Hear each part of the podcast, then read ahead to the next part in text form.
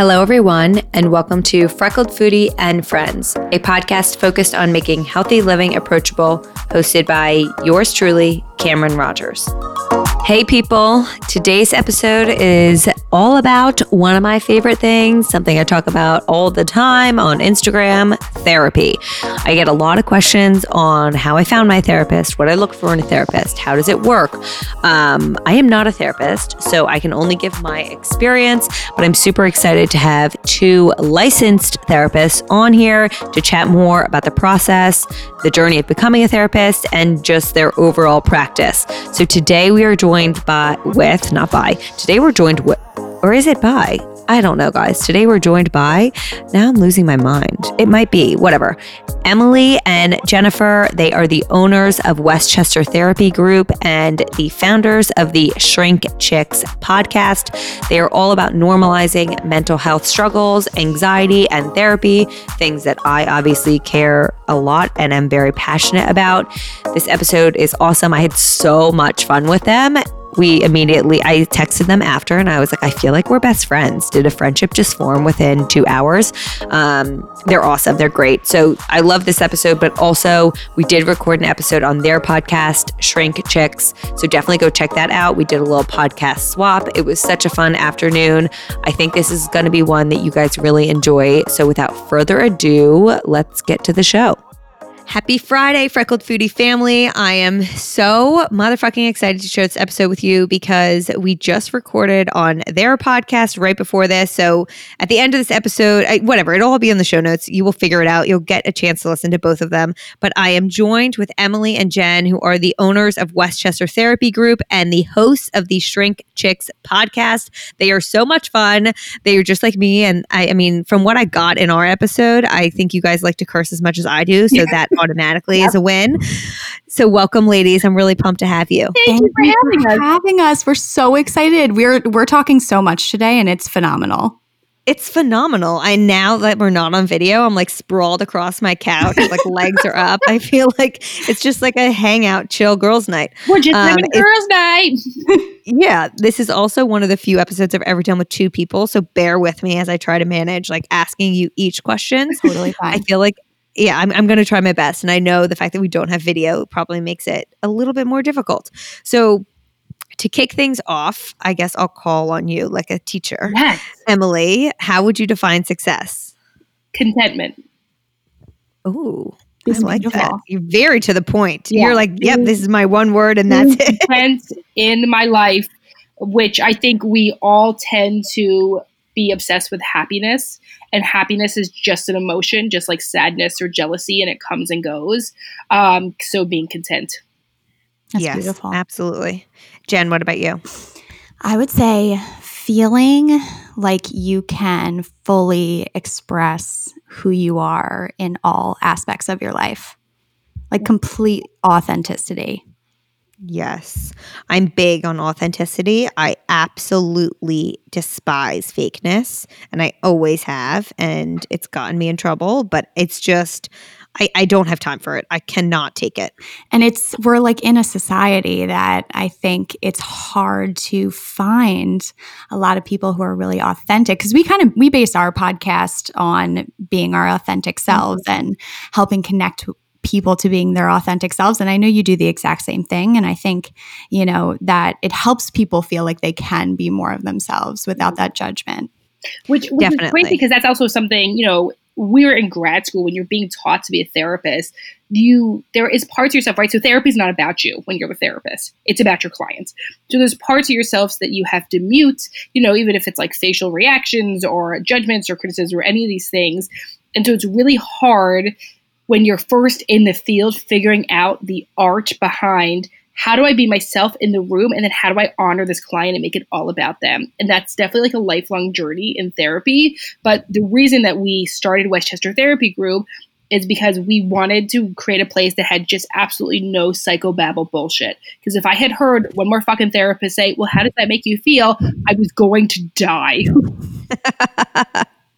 Agreed. I remember I did like a trial and error with a few therapists when I was trying to find the one.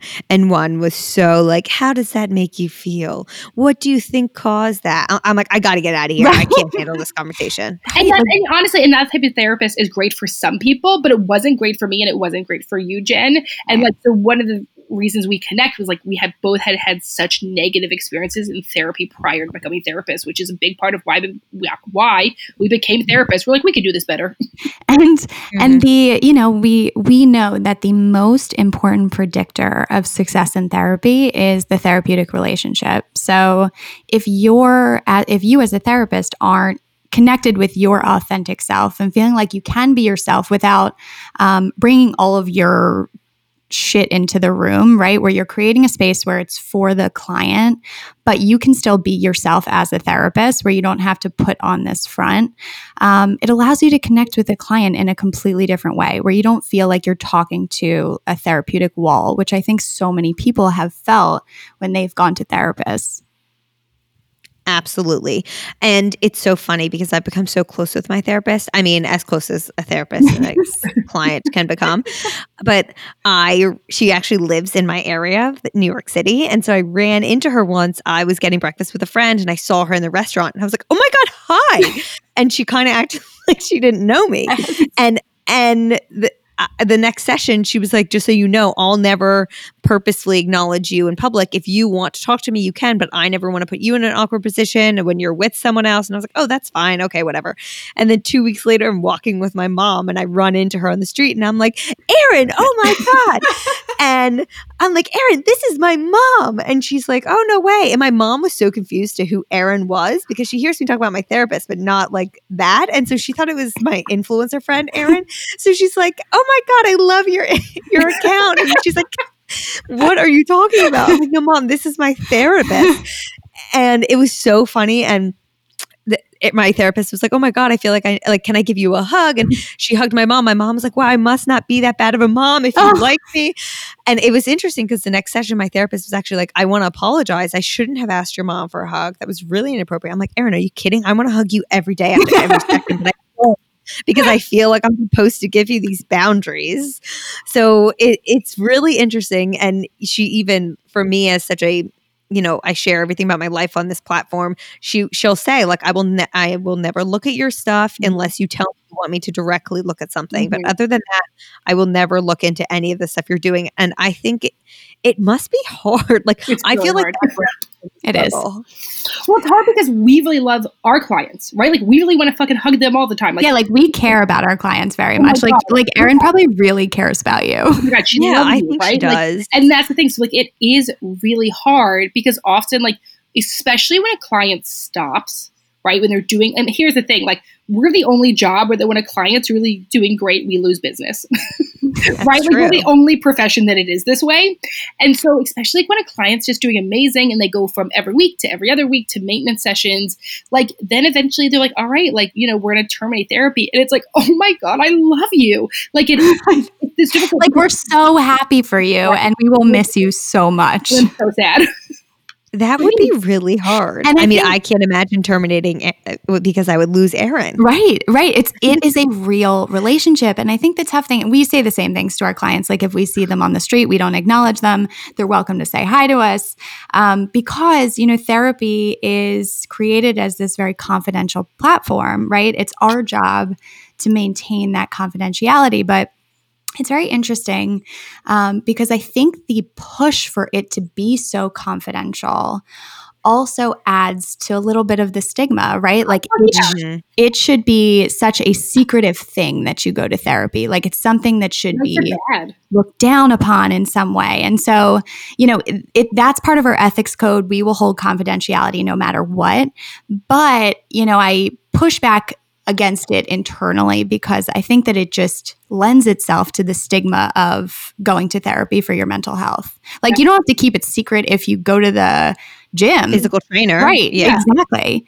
So or even, or even the fucking doctor. If you go in for your annual visit, no one's like hiding that, right? We're like, oh, I went to the doctor. Good job. Right. And mm-hmm. like it, so it's true. Like, you know, HIPAA came to protect people, but there's also created a huge stigma um, with it. And one of the things that we really want, specific, especially with Shrink Chicks, is to make therapy incredibly accessible and very normalized.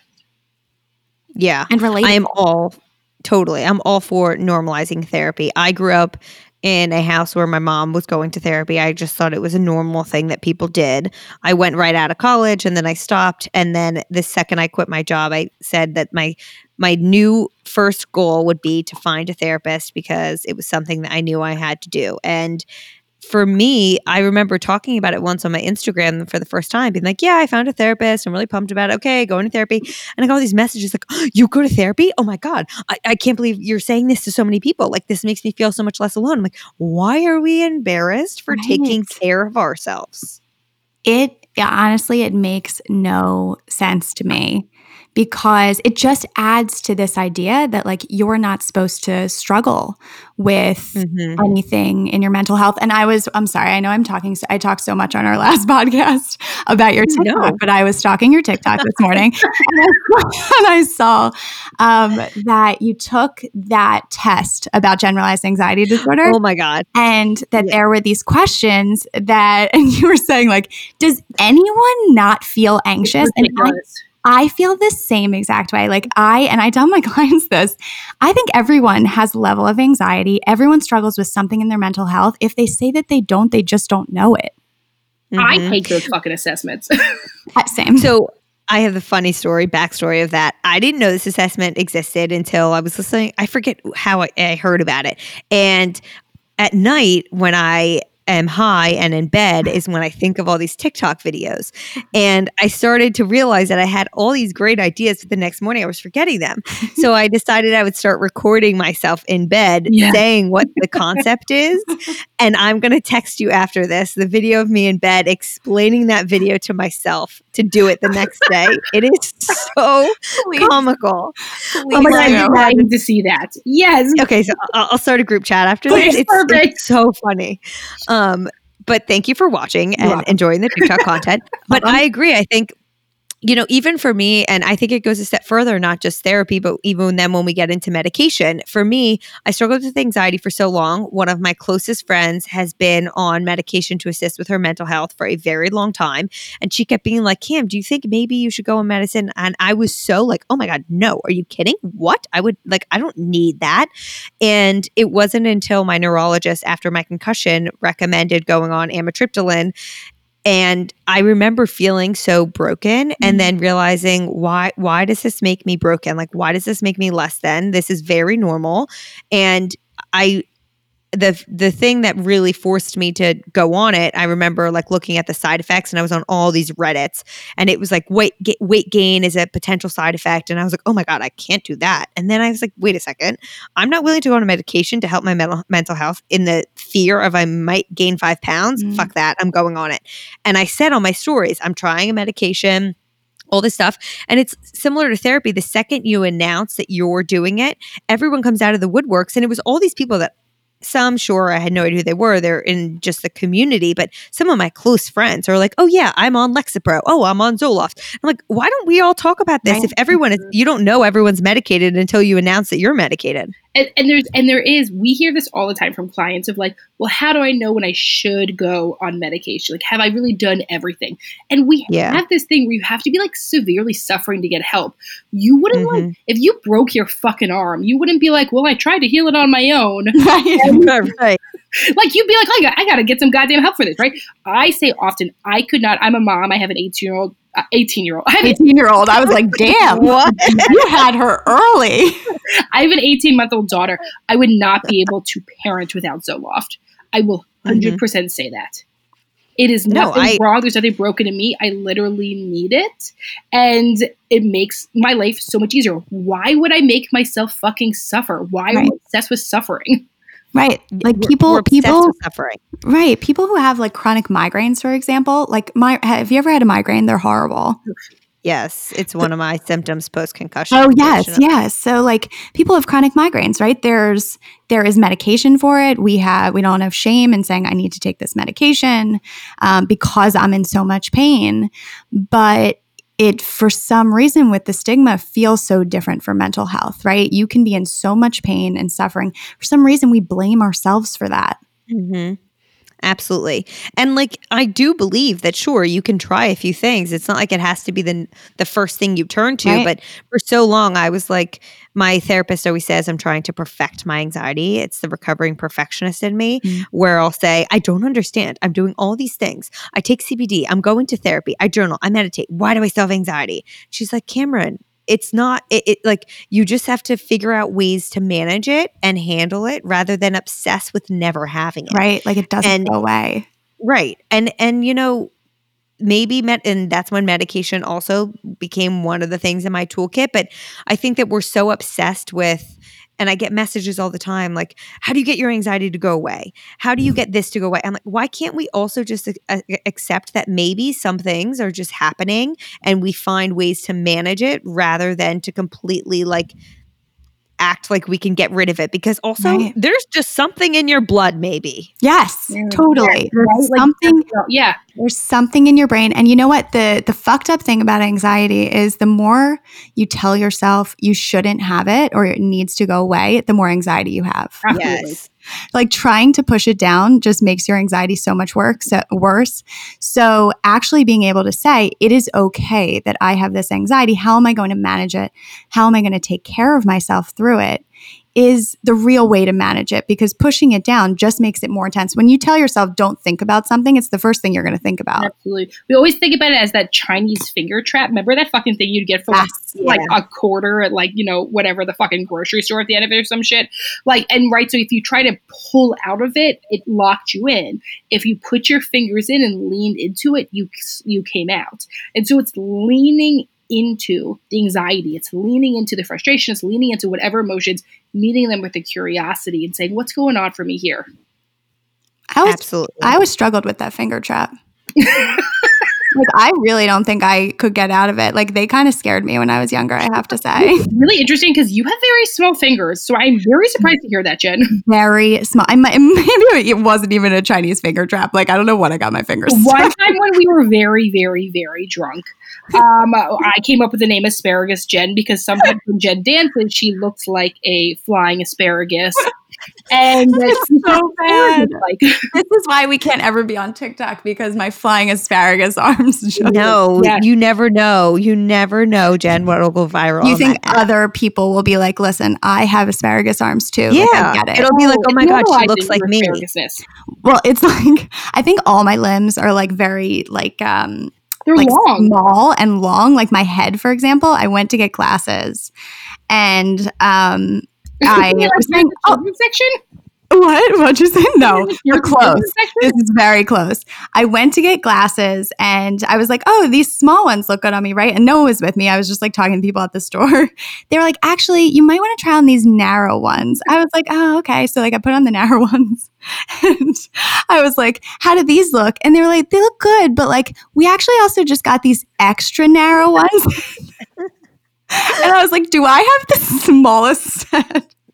in the entire world. Anyway, so Wait, there's a, we have a photo of I have a huge dog, so I have a huge 100 pound rescue dog, and oh um, he's like half he's husky, sheepdog, and Alaskan Malamute. So this thing's fucking massive.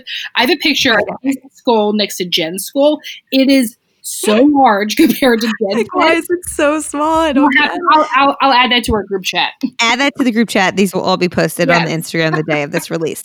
So, you guys, I mentioned in the beginning, are the owners of West Chester Therapy Group. Can you, I mean, either one of you, but can you guys walk us through how this happened, like where you met, how you created this, and like what the goal is for that group? Yeah. Absolutely. It's our favorite story. Our you want to start it off, Em?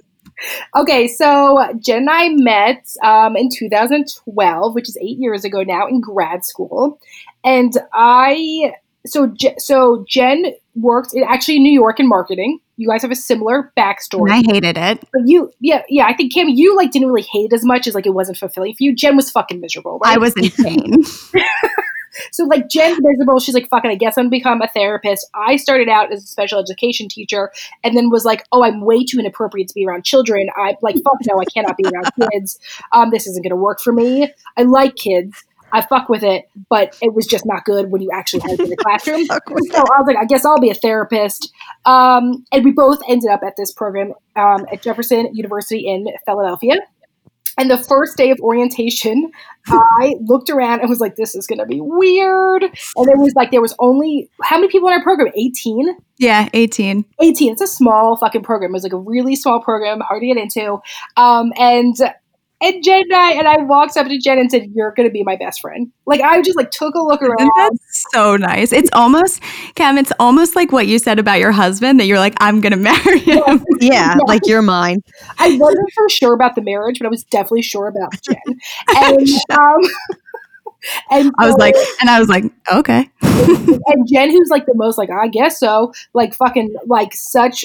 Are you is um is Virgo a water sign? You're so like watery. You're just like, I'll just do that. I am. I'm like, all right, why not? You're watery asparagus. you were the You're yes, going around. you need to be cooked a little bit longer. Um, and so we went through grad school, and we did. It's so funny. We've told stories in grad school. Howard, we we had told us in a few of our episodes that we did a thing in grad school where we'd study really hard and then we'd get super, super fucking high. and then if we could remember everything while high, we thought we were ready for the test. So we were kind we of did pretty know, good. We did great. It's a great idea, right? I mean, really, it was very challenging, and we ate a lot of lobster ravioli at that time too. So much. Um, uh.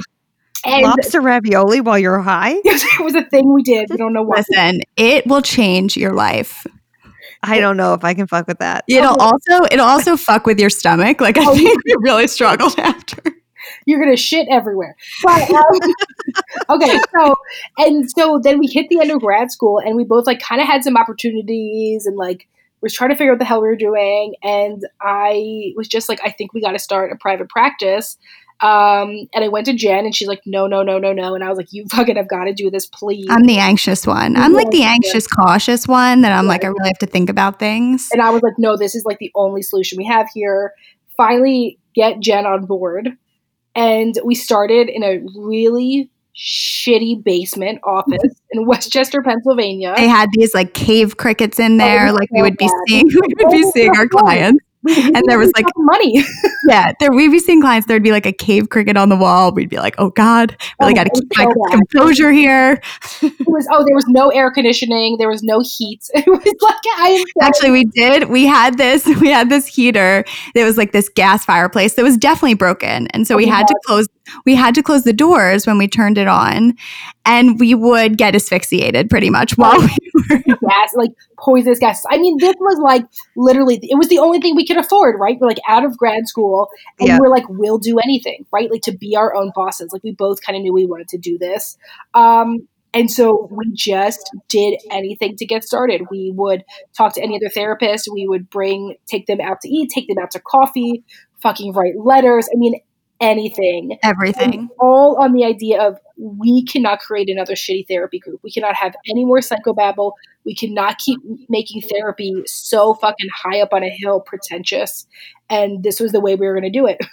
and we wanted we wanted a space where as we talked about earlier where we felt like we could really be ourselves in our profession right? Like so the people that we are outside of therapy we are in as therapists too right? I mean we're not talking about ourselves no, no. but we are very much ourselves in the room. And so that's kind of what we modeled the practice on and the people we have now have, what have 15 other therapists yeah. in the practice um, and so we make sure when we bring other therapists on that they share those values that they also are coming from this kind of down to earth place where they feel like they can be fully themselves like we really try to cultivate their ability to be themselves in the room um, because once again we believe that the therapeutic relationship is the most important thing. And people are going to come back, right? Like Cam, you and Erin. Erin's her name, right? Yeah. Erin's getting a lot of shout outs today. Shout out, Erin. Erin, right. Like you built such a relationship with Erin. It's the most important thing. Like seeing her on the street, you're like pumped to see her. Mm-hmm. so so we really wanted a space where our clinicians felt like they could be themselves and they could form real relationships with their clients.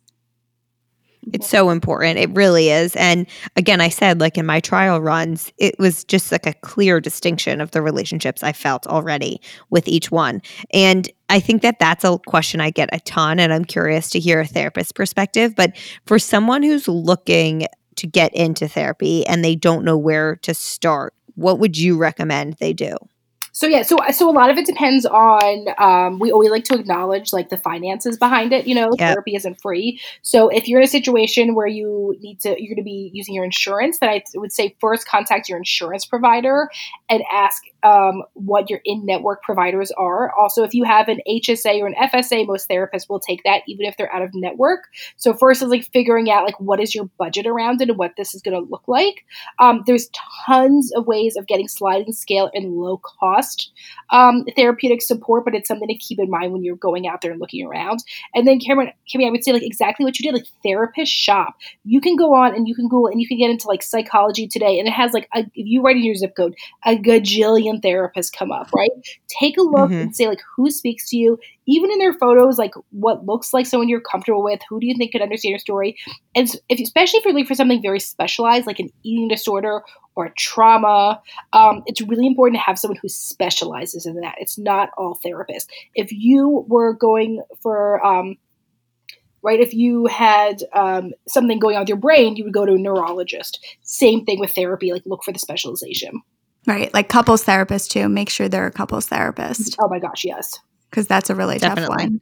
Um, and and yeah, and we also encourage see if they'll do free phone consultations, oh, right? Because if you can connect with a therapist over the phone, like you get a sense for their personality, see if they use humor, um, like something that's. I mean, it's also real. Google them. What? Yeah, Google them.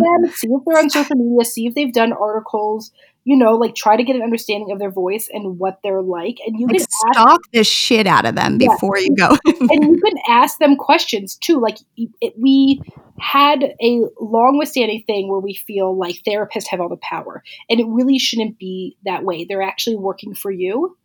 And it's a mutual relationship. And so make sure that that feels right for you. You I definitely be, agree. Right. Like you should be the um kind of director of your own life. Yeah. And in the past, in old world therapy, it was like, oh, well, the therapist is the expert of my life, when really you should be the expert of your life. And the therapist is just there to support you and guide you to figuring out what that looks like. Yeah. And I mean, you said like phone consultations. I did that with a few. Even like I asked shout out Erin, but like even a few others, I was like, okay, well, if I do can I do like one visit? And if we choose not to work together, would the, would I be charged? And if we do, it can just go to my balance. And a few of them were like, no, I'll do a free first time visit. Mm-hmm. And honestly, just asking the question because it might not be highlighted, but I realized the finance like the financial expense that goes into therapy and the yeah. privilege that is involved with mm-hmm. it. I wish if there was one thing, I mean, there's so many things I wish I could change in the world, but one of them is that I wish therapy could be accessible for everyone Absolutely. because it's so helpful. Absolutely, right? And like and we can go into a whole thing about this what makes it so difficult, but it has a lot to do with private insurance companies and what the reimbursement is. And, you know, it's one of the things we probably don't talk about enough is like, you know, we talk so much about um, nurses and doctors and what has happened with COVID 19, therapists have really been on the front lines too. We have so many therapists that we work with that are burnt out, that are struggling, so many new people in therapy, so many emotions that are coming up. Um, and so, you know, therapists work really hard and do deserve to get paid. And unfortunately, insurance companies fucking suck. mm-hmm. so it's one of the things that makes it so difficult, which is why we could get a whole, ideally, a whole recall in everything that happens in this country. But the other thing I would say is always ask if there's a sliding scale as well.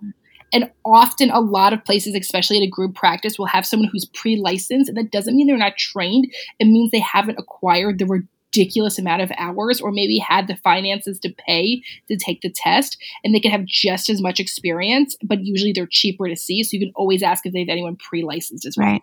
And the good thing, I mean, I, I don't want to say like the good thing about COVID, but the one thing about COVID that um, has helped is that uh, all ther- most therapists have gone virtual, right? And so virtual therapy has actually become way more accessible to a lot of people. And so if people are in rural areas where they were having trouble finding a therapist, um, that now, you know, if you're in Harrisburg, Pennsylvania, you can see a therapist in Philadelphia if you're comfortable doing virtual. And the truth is that, you know, at first when we were switching to virtual, I had already seen a few clients virtual, but taking our whole caseload virtual um, was a little bit jarring. But we find that in certain cases, um, some clients are more comfortable with it. They're in their own home. Um, there's something about the barrier of the computer sometimes that allows them to be more vulnerable.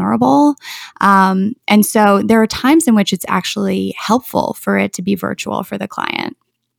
I literally was just saying this. I don't know if I want to go back yeah. to in person because for me, you know, I meet every Wednesday at 1:50 and it's a bit of a random time. I feel like I'm eating lunch, then I'm rushing to get to her office. It's like 30 blocks away. It's just so convenient to be able to work or do whatever I need to right up into the point plop it on, be on my couch. It, it's a it's incredible. I mean, I think that things and this goes to more than just therapy. I mean, look at everyone working from home. It's changing the workforce. Yep. COVID has done a ton and there's been so many negative things, but it, it also has forced us to really reconsider and rethink how we're doing everyday things from an in person versus a virtual thing. So I think, especially right now, given that not only are people's emotions heightened and anxiety is at all time high, I would say trying to take advantage of the telemedicine aspect that's available right now is huge. Absolutely. And this is something that uh, people with disabilities and disability act, uh, activists have been wanting for years for things to be more accessible, right? And of course, mm-hmm. it took like everyone, and there's such an ableist part of this that it has anyone who's able bodied has now been able to access all these things people with disabilities have wanted for forever. And yep. I think it's important for all of us to try to be much more flexible with people moving forward. I know Jen and I will be keeping the option for virtual open for any of our clients moving forward, no matter what, if they want that offer. That's not something therapists did before before, and it's something our whole practice will be doing. And if you aren't getting that same type of flexibility with your work, speak up for yourself. Mm-hmm. That's incredible. It's great. So, everyone listening, and I have to add you guys because I do have a list of recommended therapists on a blog post from people within the Freckled Foodie family oh, because oh, people are always like, who should I see for a therapist? And I don't feel comfortable doling out Erin to everyone. Right. And nor do I like, yeah, I just uh, a like that's just the one line that I will draw, and I don't feel like seeing all of these people in a waiting room, and so. And I also want to have access to her. I don't want her to get too busy. Absolutely. But I asked people for recommendations and I compiled the list. And obviously, majority of them are New York, but I will obviously add you guys. And so, for anyone who's listening, I'll put that list in the show notes. But you're also getting a feel for these incredible ladies. So don't, you know, feel free to reach out to them as a potential client. Absolutely. And and once again, our entire practice, the clinicians that we hire holds the same values that we do. We make mm-hmm. sure that our practice is built off our clinicians being down to earth. And once again, we, you know, if you do come into the practice, we recommend you therapist shop too. You know, that that yeah. just mm-hmm. because we hire therapists that, you know, share the same values doesn't mean that everyone is the right fit for everyone. And that's okay. Well, and also it doesn't have to be horrible for it to not be right. We have this idea that if something's like good enough, then we should just stick with it. And like I wholeheartedly don't agree. The same thing for your career, same thing for your relationship, you know, like it doesn't have to be like abusive for you to leave something. And so right. it just doesn't feel right with your therapist. It's time to get a new one. And I would say the same thing to my clients as well. You don't have to hate me, it doesn't have to be horrible, but sometimes you just need different. Right. Mm-hmm. And it's okay I to agree. say, like, I'm taking a break or I want to try something different. Um, and we, I know Emily and I are totally comfortable with that, that we once again, you know, when you become a therapist, you work a ton on yourself. You do. We we always say that grad school was the greatest, most mm. expensive therapy that we've ever gotten because most of grad school is working on your own reactivity so that you're not bringing it into the room with the client, right? Because the space is for the client. We create that space for the client, and so point of saying this is that we don't feel that rejection, you know, that because I think oftentimes clients would be like, oh, you know, I don't want to break up, with them. I don't want to hurt their feelings. Um, it is our job to make sure that we're dealing with our own emotions so that you can make the best decision for yourself. And I think that's really important for people to hear because, you know, some people who are going to therapy who are people pleasers and don't want to hurt other people's feelings, that therapy needs to be about the client and what's going on for them. Um, and if you don't feel like it's a right fit, then it's essential for you to say that or take a break or have a conversation about it or see if you can find something someone else because your relationship with your therapist is is so important. I totally agree. And so I actually haven't shared this on my platform just because it's not a thing that's happening anymore right now, mm-hmm. especially. But I actually recently, like last month, had the sudden I don't know. It just came to me during this podcast I was listening to where I was like, you know what? I think I want to be a therapist. and I honestly like met with five different people. I was looking into the different licenses. Like I, I was leaning more towards becoming a licensed social worker mm-hmm. and doing therapy work with that. But honestly, with everything that's happening in my life, I just don't think that it's the right time. I do think maybe like when I'm older, it might be something I look into. I have no freaking idea. It might never be, but I got really excited about it for a month. But I'm curious, how did you guys? I know you mentioned one of the reasons you got into it was because you just didn't like your therapy experience, but what really got you interested in the industry? One of the things we always say is that therapy is a calling is that mm-hmm. usually if you there's probably a reason and i wonder if this happens for you often cami which is like people in your life will come to you everyone comes to you for advice yeah. people come to you you coach people with stuff for most of us in this field or the people that you know it really is it's more than being really good at reading textbooks it's an art and that art right. is a calling so typically in your life you've been the person that people have come to you feel confident in that role um, and i think that was accurate for both Jen and I, and that we something we sort of denied for a long time that led us into different careers. And then we saw unhappy. We were like, oh, we're supposed to be like one on one with people, helping them. Yeah, like mm-hmm. when when I was in New York for a year, I'm so I moved to New York after college. I, I once again have a similar experience. My, you know, I I majored in psychology, but was told that, you know, you're never going to make money in that. You have to go into business from my parents. My parents were the same exact way. Um, and so went into marketing in New York City, realized how miserable I was because um, all I was doing, uh, it was a very small company. I was focusing on and asking the CEO like all these questions about his divorce because that's really all I cared about. I, it was very inappropriate. My boundaries were horrendous, but I was just like so. I, I was just, I was so, and I worked at this place that was this like luxury company, and it worked with all these like luxury brands. And for some people, that would have been so so cool um, like they were going into Chanel and they were and and once again it is just not my thing. And so you really realize when you're doing something that doesn't fit for you that it's when you start do, doing the things that really do fit like when i started to become a therapist it really doesn't feel like work i know that's so cliche when people say oh if you love what you're doing you never feel like you're working a day in your life it actually mm-hmm. feels that way where um, it just being able to connect with clients is so fulfilling um, in a way that I never felt in marketing or ever felt in uh, any sort of business career. And so I think it's something that's kind of innate in a lot of ways, you know. And when we talk to other people about what we do and talking to people all day, um, sometimes they'll be like, "Oh my god, I could never do that. Like I would never could never listen to what people were saying or oh god, people are just complaining at you all day." That's the number one thing people always say like how yes. can you listen to that? But it's not complaining, it's honesty, man. Yeah, like it's and mm-hmm. it's a mm-hmm. level of connection that you don't really get anywhere else. Like even during quarantine, quarantine was a very isolating experience for most people.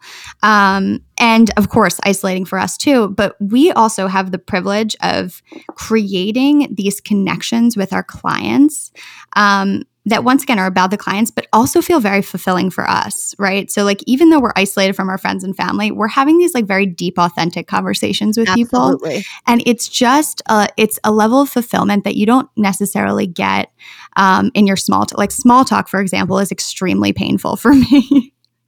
I was I saying, hate small talk. It's the worst. I was saying I'm so socially inept these days because all I want to do is like dive into people's issues and I take it into social situations and, you know, I have no boundaries.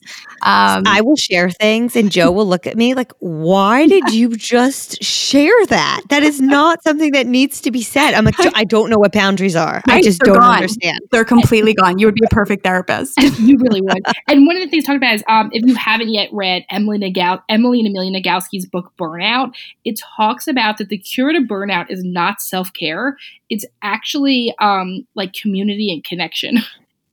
that mm-hmm. having the ability to have other people that have gone through it. It also talks into to Brene Brown's work with shame and vulnerability, which is really us. We were supposed to live in communities. You know, this individualistic thing that we've created as a society probably isn't the way human beings were supposed to be. We do better with connection. And so that's yep. why therapy can be so important. And it doesn't matter. People all the time, it's like, well, then you're paying for your connection. Your friend should give that to you. No, fuck that. That's blind leading the blind. I mean, it's too much. it's too much to put that shit on your friends sometimes. It's too much to have expectations for people that can't show up. In a therapy room, that person is there for you for that time. That's right. why I love going to therapy. I love talking about myself. Right. Oh, same. Like, when do you ever get that experience to be able to talk yes. about yourself for 50 minutes straight? And the other thing that I love so much about therapy is that even if I, you know, I say all sorts of shit to Joe and all sorts of shit to my sisters and my best friends, but there's still stuff I hold back every once in a blue moon, just of like the fear of maybe some judgment. You know, mm-hmm. there are those like thoughts that it's like, oh God, could you imagine what people would think if I said that? You can say them to your therapist. Right? Like, yeah. I say the most insane things in that room. And I just love the fact that there is zero judgment. And, it, you know, mm-hmm obviously therapists shouldn't be judging, but even if they are, like you don't know them. It's not right. like they're like hanging out with you in your real life, or like it's not like a friend's going to cut off a relationship right. over it. Right. Like, and I, our clients say all the time, like, this is going to sound so crazy, and like blah blah blah. it never sounds crazy because we've heard it before. Because you're actually right. not the only person with that scary negative thought. You're not the only person with that critic that critical judgment. You're not the only person that has anger or hate or embarrassment or shame. We have heard it before. You are not alone. And that's one of the best things that your therapist gets out of their relationship with you is you don't know it, but we hear you and we see you and you're giving a gift to us.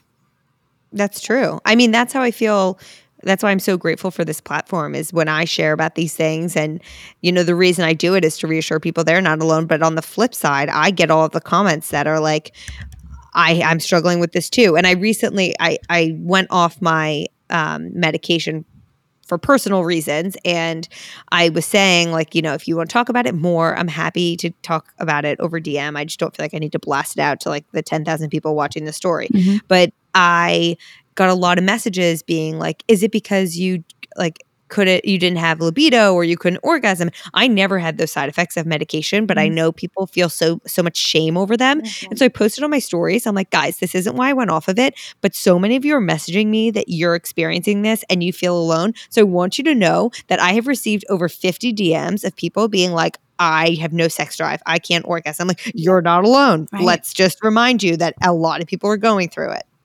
Right. And there's so much shame, right, around things that we struggle with, but we don't talk about you know that and, and, so that's you know we're totally aligned on our platforms is that that's why we do our podcast too is to help people understand that they're not alone in what they go through. Because when you're going through something that people don't typically talk about it can just feel so isolating um, mm-hmm. and so shameful. And when you hear that other people are experiencing it too it's like such a weight that lifts off of you. Such a weight what would you say, Jen? We can start with you since Emily mm-hmm. did the success 1st mm-hmm. What would you say your favorite characteristic is about yourself? Oh, God.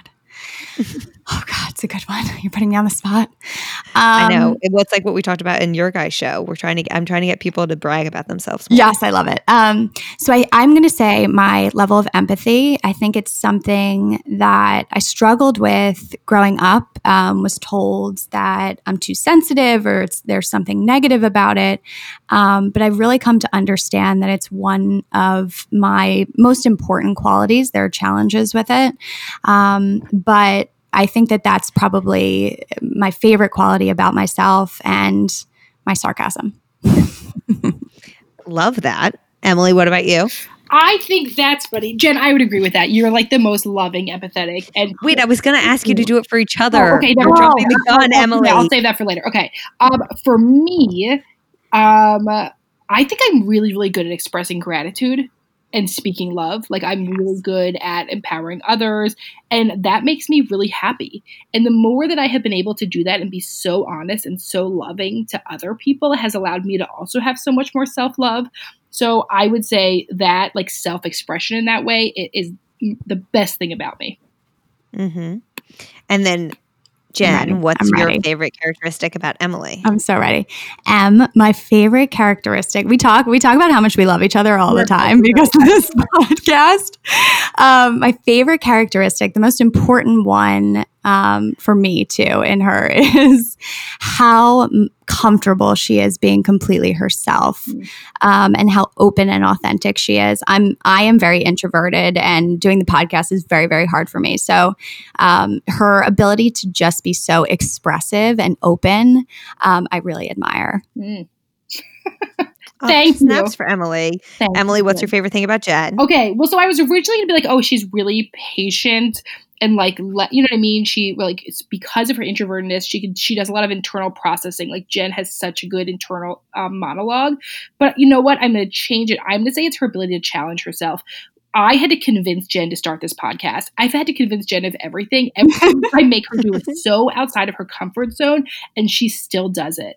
And that is like such a beautiful gift that she gives me and she gives everyone else around her because I know that like every time we have to record, whether it's on our own or on someone else's, Jen is dying inside of anxiety. It's so True. hard for her. and it's really hard for her to talk about herself. Um, and so she every single day challenges and she shows up imperfectly. And it's like the thing I love about her the most. Oh, I'm going to cry. Guys, so snaps nice. for both of you. And then so nice. this, I just love, love, love fest. and then to close the episode, I do bring it back to food. So Emily, you can go first again. What would be the three ways to your heart through food? Three ways to my heart through food. So I, um, something I've talked about in my show a lot is I struggled with um, an eating disorder for a very long time. I was inpatient at Renfrew. I was outpatient at other places.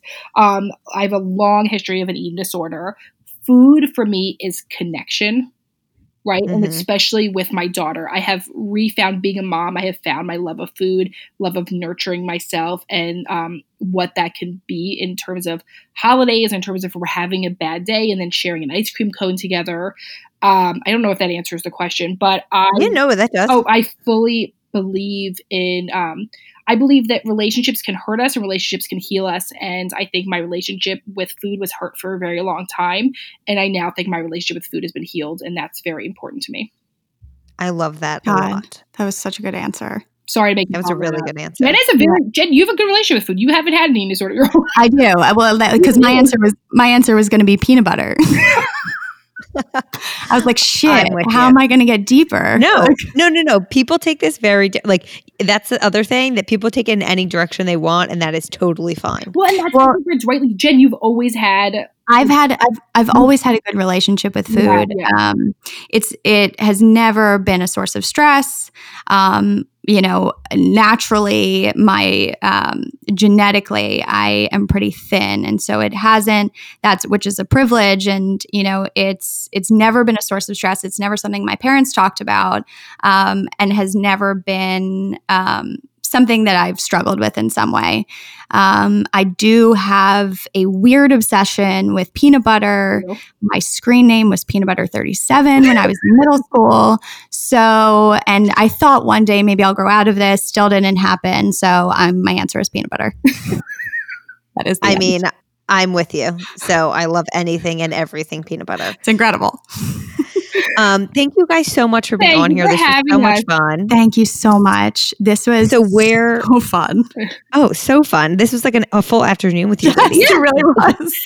Um, where is the best place for everyone to follow you? So check us out at WC Therapy Group um, on Instagram, Facebook, um, or you can also directly message us at Shrink Chicks. You can listen to our Shrink Chicks podcast on every podcast platform. It comes out Monday mornings. If you're interested in having um, seeing one of our clinicians, um, or you know have any questions about seeing a clinician or any advice in that way, you can always send us at hello um, hello at shrinkchicks.com or contact at WC Therapy Group. And you can also on our website of WC Therapy Group in Philadelphia Therapy Group, you can see all of our amazing clinicians and their bios. Um, and they're just some of the best people we've ever met. So if you're looking incredible, they're there.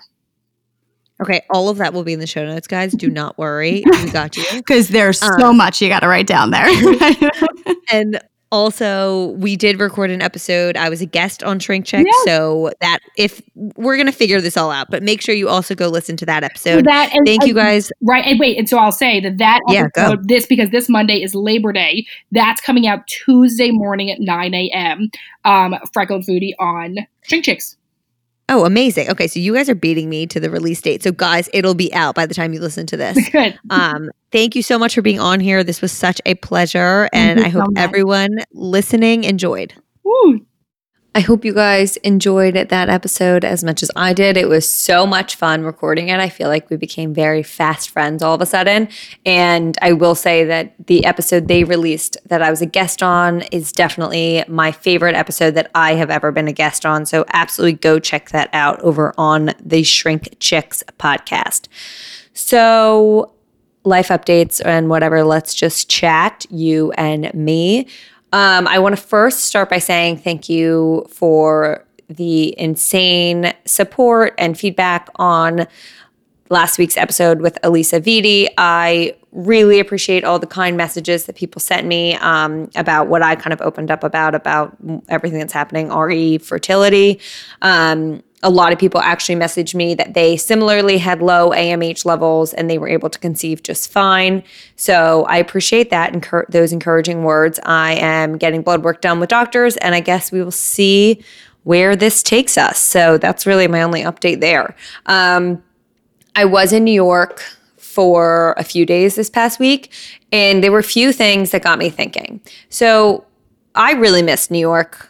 I have such a love hate relationship with New York. I think I dislike a lot of things that everyone dislikes, but I really, really love certain aspects of it and I miss it so much. And I know I'm so grateful to have the opportunity to just be living at my parents' home right now with Joe and have the space and outside and all of that. I, I really am grateful. And there are ops, absolutely positives to it, but I really miss like our home and our space, if that makes sense. I kind of feel like I'm just a nomad and like transplanted, even though this is my childhood home, but in someone else's home in a weird way. Well, it is. Um, so I do miss New York, but Joe is working from home until further notice. We don't have an update. And so, given our layout of our apartment, he just does not feel it would be feasible. And I mean, I agree with him but you know, marriage is a compromise. So I guess right now we are living in New Jersey. We are still renting that house in New Hampshire for like almost a month, which we'll be going to next week, which I'm really excited about. And then eventually, obviously, we'll be back to New York. But I mean, none of us fucking know. And I think it's hard because a lot of us are in this weird nomad phase. I got a lot of people messaging me saying that they felt the same way. And I think it can be really overwhelming and anxiety inducing, especially for me when it's the fear of the unknown. But I'm trying to focus on all of the positives because there are positive things to focus on. And the most important thing is that I'm happy and I'm finding things to make myself happy no matter where I am. But while I was in New York, first of all, we had Shake Shack for the first time in a while. Jesus Christ, it is so good. Oh my God heavenly. And I posted about this on my story, but I dip my fries in my milkshake. And I got a few people being like, What the hell are you doing? And I need to know if people do that. So if you can message me whether you do that or not. And if you haven't done that, you have to try. I'm not starting it. I think like the Wendy's or the McDonald's McFlurry, I forget which, but like one of those started it. It is so good. It is just the perfect sweet and salty combination of two things I love so much. It was amazing. Um, but I also decided to do like a full closet clean out because I wanted to a like swap out my summer for fall clothes and bring them back here, but B I just felt I've learned during quarantine I don't need nearly as much as I have. I've been living off of like the same outfits and I realize that obviously that changes when I'm out and about and we're back to post quarantine world. But also, I just feel like there's a lot that I don't wear anymore. And I have this weird thing where I can't let go of some of my old work clothes. I don't know if it's like, God forbid this doesn't work and I have to go back to the corporate world. It's such a bullshit concept because even if I did go back to the corporate world, which I don't see myself doing, but if I did, I mean, A, I like don't fit in any of the stuff I used to wear then, but B, I would hopefully want some newer clothes. Trends have changed, whatever. So I just wanted to get donate and I'm going to sell some stuff on my Instagram potentially this weekend. So stay tuned for that.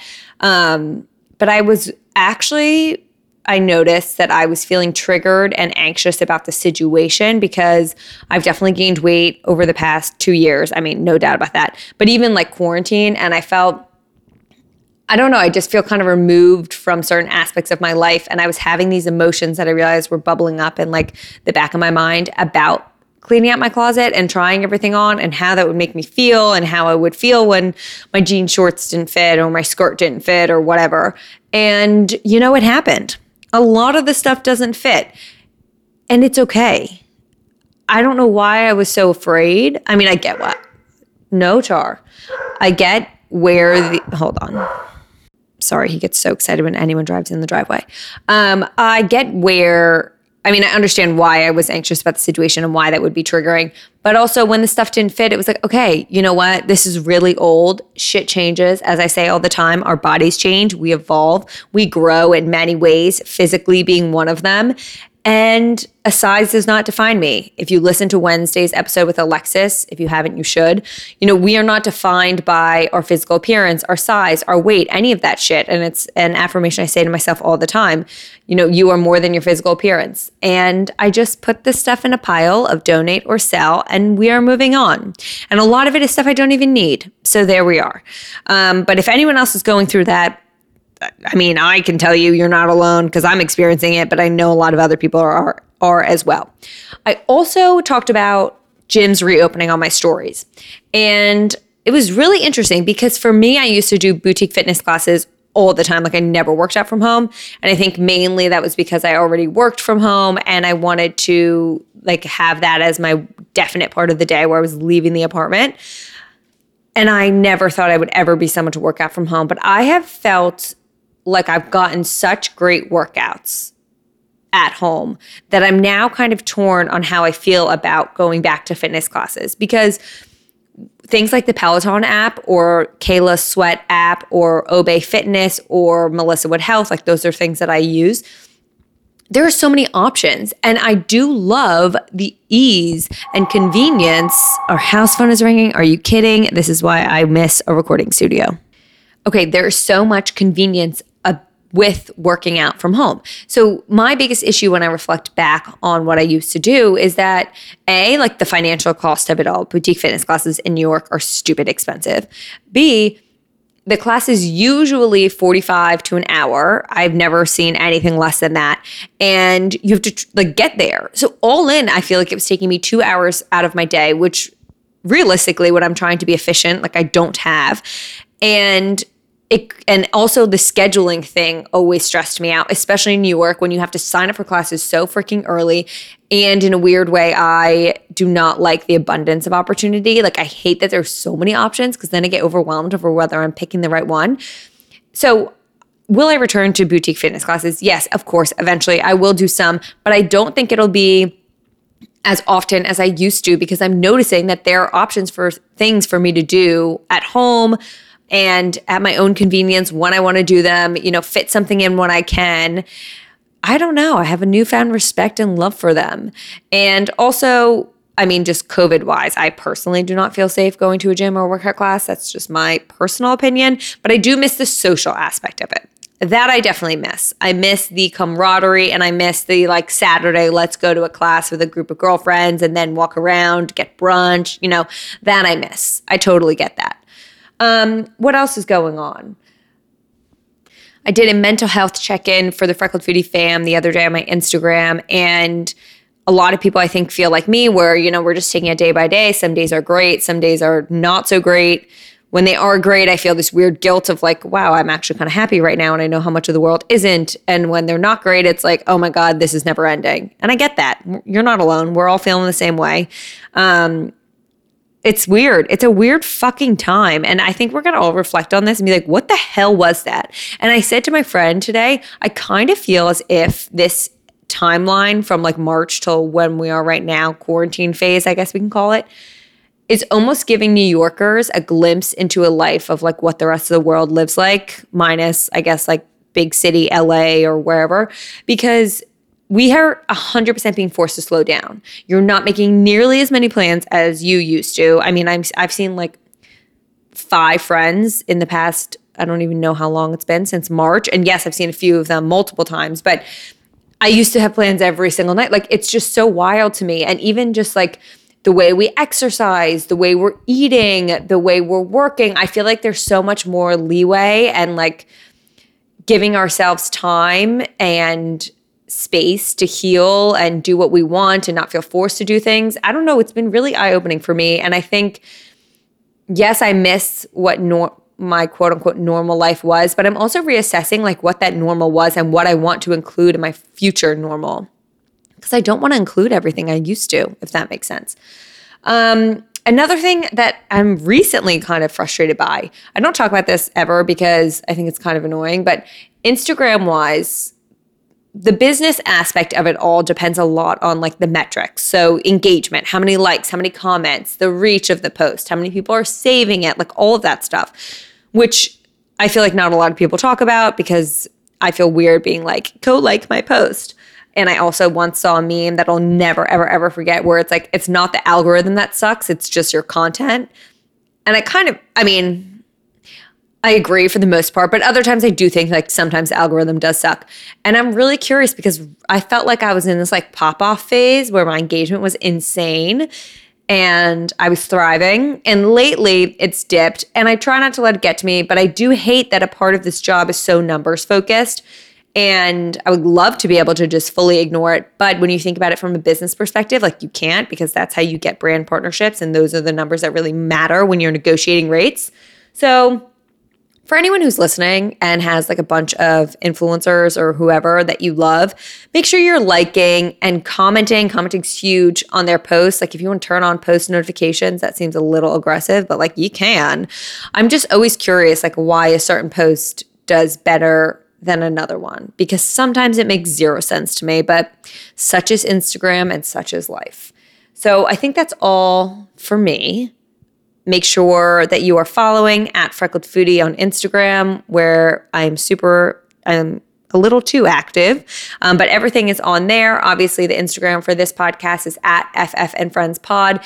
And if you guys enjoyed today's episode, I love when people reshare screenshots on their Instagram stories so that I can retag it. So please do that if you are so willing to do so. I love you guys, and I hope you have a great weekend. You guys, thank you so much for listening to today's episode of Freckled Foodie and Friends. It really means the world to me. It means more to me than you could ever know. If you enjoyed what you heard today, please head over to wherever you consume your podcast and rate and or review the show. It not only helps the show's growth, but it really makes my day when I go through and read all of the reviews. If you aren't already, please follow along over on Instagram at Freckled Foodie for my way too active channel and at FF and Friends Pod for more information on the podcast. I hope you have a wonderful day and I can't wait to give you the next episode.